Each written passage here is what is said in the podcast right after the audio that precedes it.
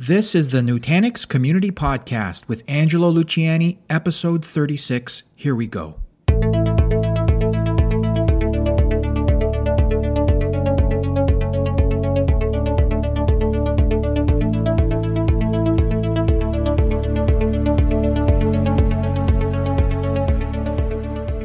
Everyone, and thanks for joining me on episode 36 of the Nutanix Community Podcast. We are continuing our series on taking snippets from the .next keynote presentations and placing them in audio form. This week, we hear from Keith Adams, Chief Architect from Slack, as he shares Slack's approach to product and architectural design. It's a very interesting talk, and I'm sure you'll enjoy it. Let's join the discussion. Ladies and gentlemen, please welcome Chief Architect Slack, Keith Adams.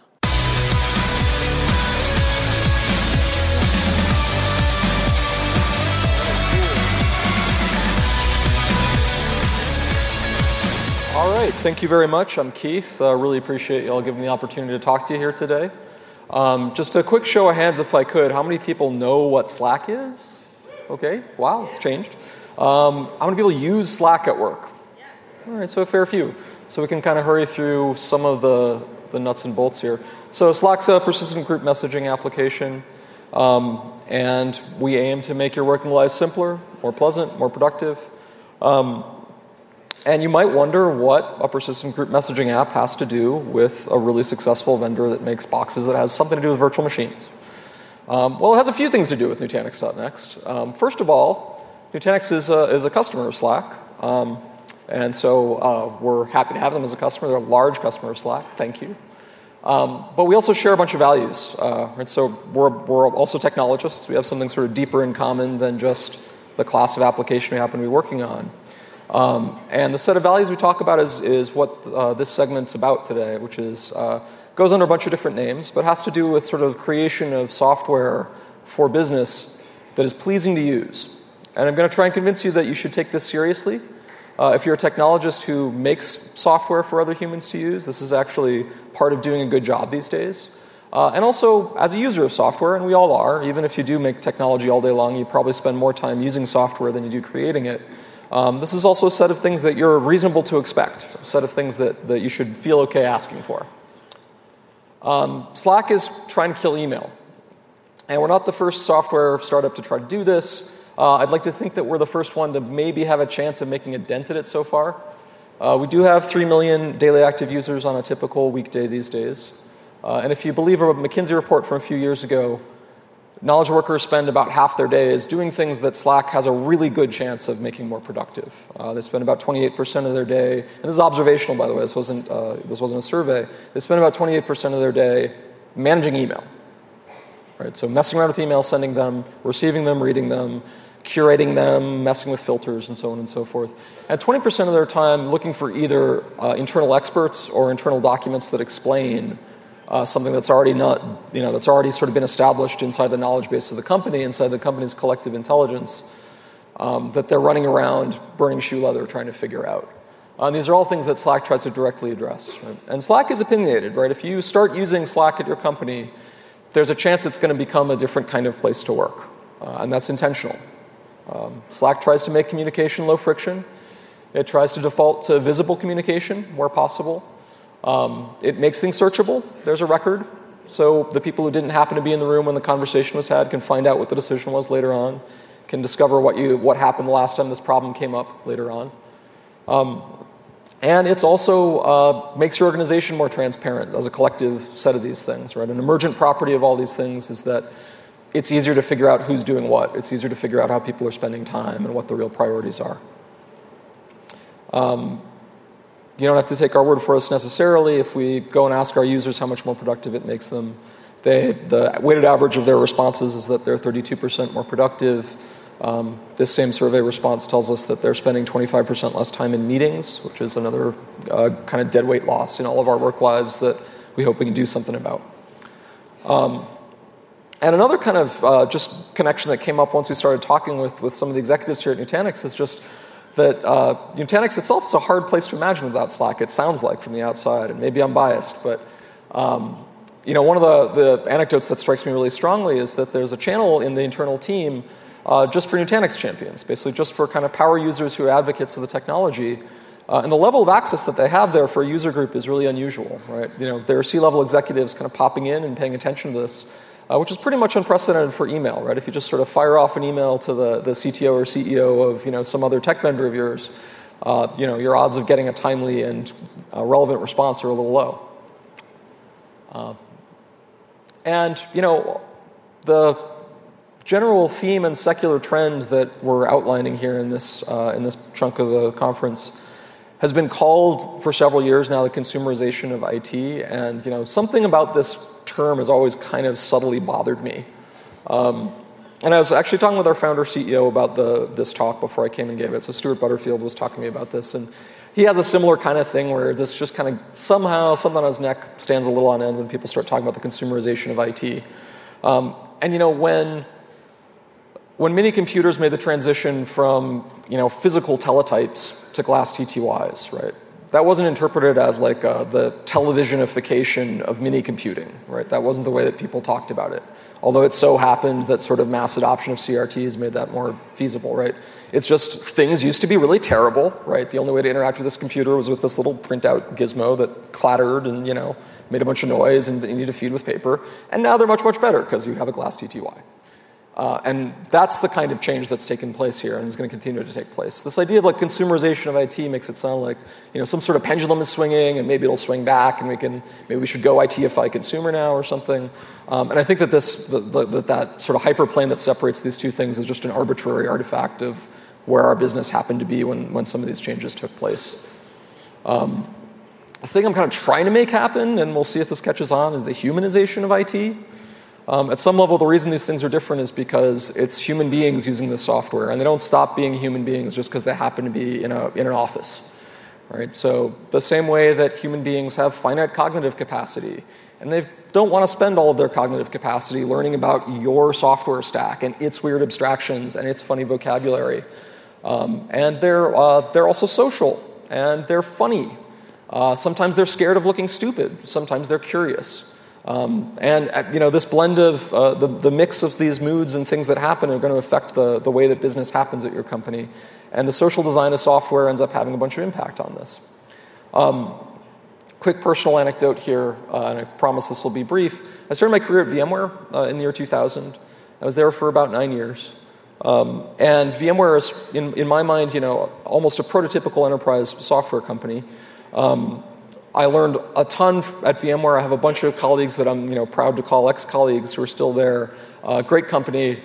Um, and it very much belonged in my mind, you know, the, the sort of user interface paradigms and the way that we were building things at the time for humans to use seems like a kind of typical example of you know, some of the issues with, with enterprise human interaction. But on the enterprise software side of things, we were making really reliable stuff. Uh, and I, I remain very proud of sort of the level of reliability we were providing at the time. Um, it was software that was competing with hardware. Right? The comparable thing was a, a, box, so it needed to have kind of performance and reliability that could at least sort of stand some sort of direct comparison with a box. Um, and then uh, I went to Facebook for about seven years. So I've been there from 2009 until uh, about six months ago. And Facebook is probably a prototypical consumer company. And at first, this uh, a bunch of friends of mine found this kind of puzzling. Uh, but honestly, what drew me to Facebook was just that the product was like utterly great in some way that I didn't really understand at the time. Um, and hopefully, I understand a little bit better now. And a thing that fascinates me, uh, and this, of course, at the time when I was joining Facebook, I didn't really have a business. It was sort of trying certain things. Uh, it turns out the business at Facebook is advertising, um, which is a very different business than enterprise software. And now I find myself at Slack, and Slack is in some ways a, an interesting uh, Frankenstein's monster that blends uh, parts of both of these experiences, in that uh, it is essentially an enterprise software business in the sense that we make money by making software that people like enough that they write us checks, and then we cash them, and then we can go hire more engineers, and they can write more software, and so on. Um, it is a much less complicated business model to articulate. But the way that we're doing that software, uh, methodologically, and in terms of the languages we're using, the tools we're using, and stuff, borrows a lot from uh, companies like Facebook. We're using dynamic languages, we're pushing new software many, many times a day. Um, and in part, that's because that's what the market has come to demand. And so, this next little bit here, we're going to start talking about how human beings have been changed uh, by the last few years of software. And we'll get some humans up there in the title. Um, and this is, you know, you can look at this from two different ways, right? When I'm sitting there doing my job at Slack trying to make stuff, I look at this as a set of constraints uh, that, are, that are forced upon me by users' expectations. But the rest of the time when I'm sitting there being a user, I think of this as a bill of rights. Like these are things that I can basically uh, start to take for granted over the next few years. And one of the big changes is that I expect my service provider to operate the darned software for me, right? There was a time, especially in enterprise, where the software artifact came along with, you know, maybe a shelf full of books.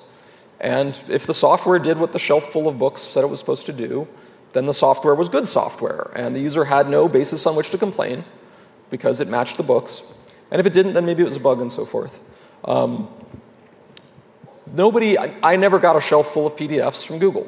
Right? Google has never asked me to read a weird book about how to use google.com. It has always tried to just kind of figure it the heck out when I try to do things with it. Um, and that's a surprisingly reasonable and possible thing in many scenarios. Uh, there are a finite number of, of actual plausible workflows in lots of scenarios. Um, this doesn't, you know, and, and if you've had the experience, by the way, of working at a consumer internet company that operates at any kind of scale, operating software is hard work. Like operating software takes a lot of expertise. It takes people with a ton of talent. Uh, a lot of times it takes people, you know, waking up at odd hours. Which uh, brings me to my next uh, chunk of the Bill of Rights here. I'd never, I've never asked myself what version of Google I'm running. I've never asked myself what version of Facebook I'm running. Um, I might, you know, there are clients that have versions and so on, but I don't get to choose uh, whether I get you, you know version 72.3.14-7 of google.com today. I just get whatever's on the menu.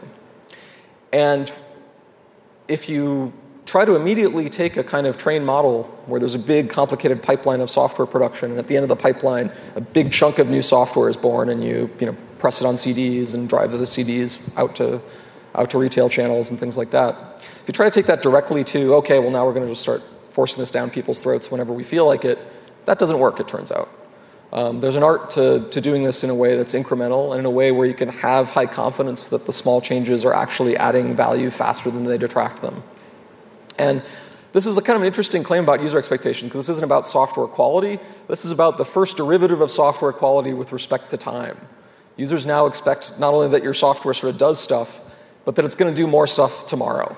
And if they come back in six months and it's really still just doing the same old stuff, they kind of start to wonder what you've been up to. This one's a little bit tough for, uh, for enterprise audiences to digest in certain contexts. So, you know, back in the 90s, people would occasionally talk about dial tone as being, uh, you know, a baseline standard for, uh, you know, gold standard for reliability. And you know, this emoji depicts a landline telephone. Uh, so for anybody you know that hasn't seen one of these things before, uh, you used to have it in your house, and there'd be a, a, physical wire like that was made of copper that connected it to uh, an analog network that was you know the last mile of it was analog. The telephone company operated. And if you pick this thing up, and you know you'd hear a particular two tones, and I'm not sure, it was like one was 440 hertz, and the other one was something else.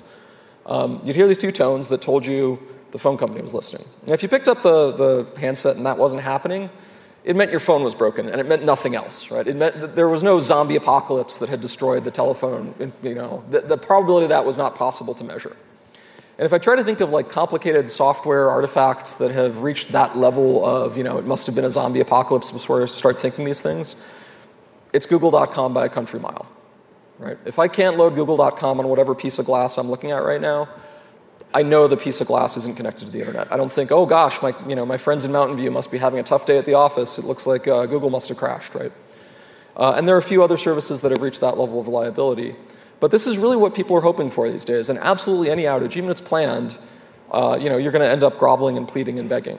Uh, so there's no, you know, the days of sort of the IT department sending an email saying, hey, we're going to be taking this thing down between, you know, midnight and 3 a.m. on Tuesday, plan your lives around that accordingly, and your work schedule around that accordingly, they're over.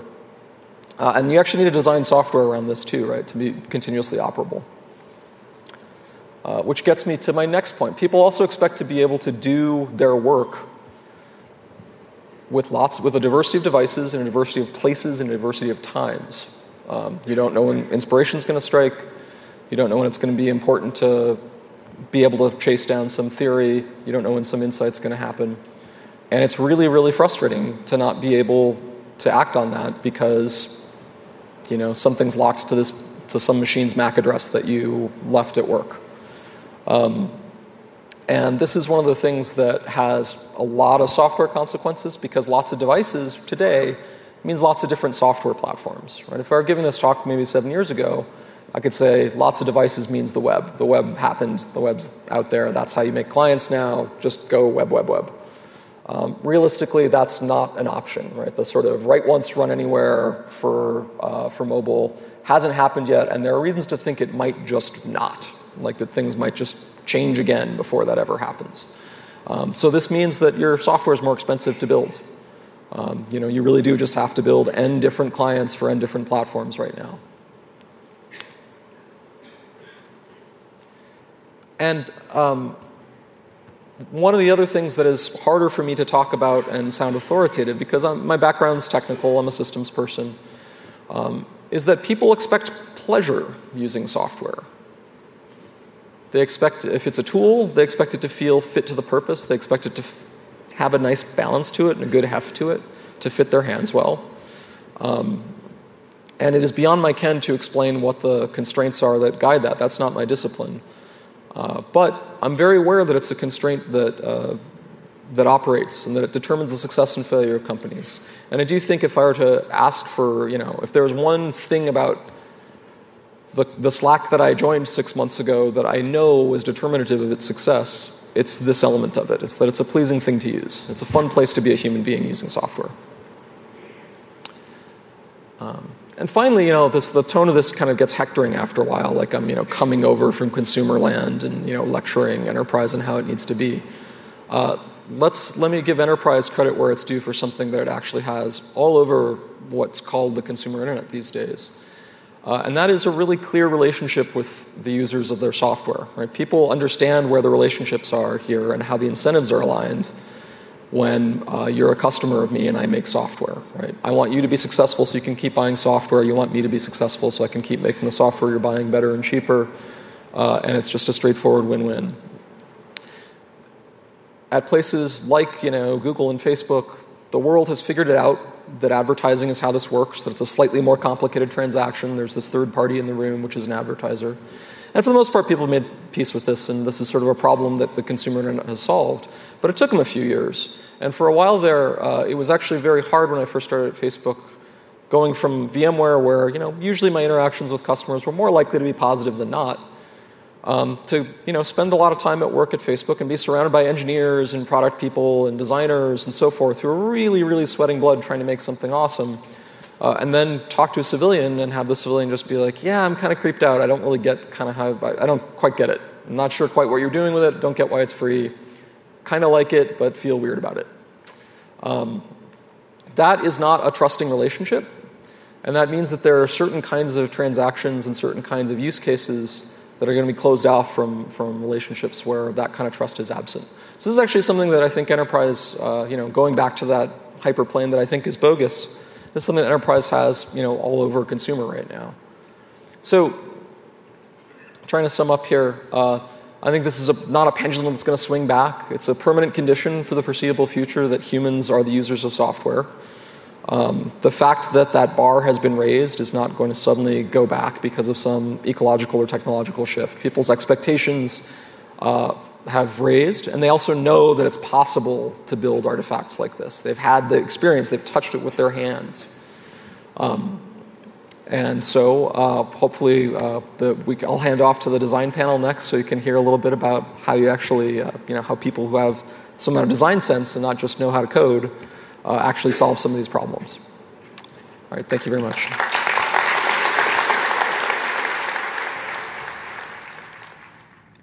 Thanks for listening. You can find the show notes on the Nutanix community blog at next.nutanix.com. Look for the blog button. I also encourage you to continue the conversation in our community forums and also join the broader IT community at one of our local user group meetings. And you can find more information on those user groups at next.nutanix.com on our community site. And finally, follow Nutanix on Twitter for the latest news and announcements. So, with that, from the team here at Nutanix, have a great week.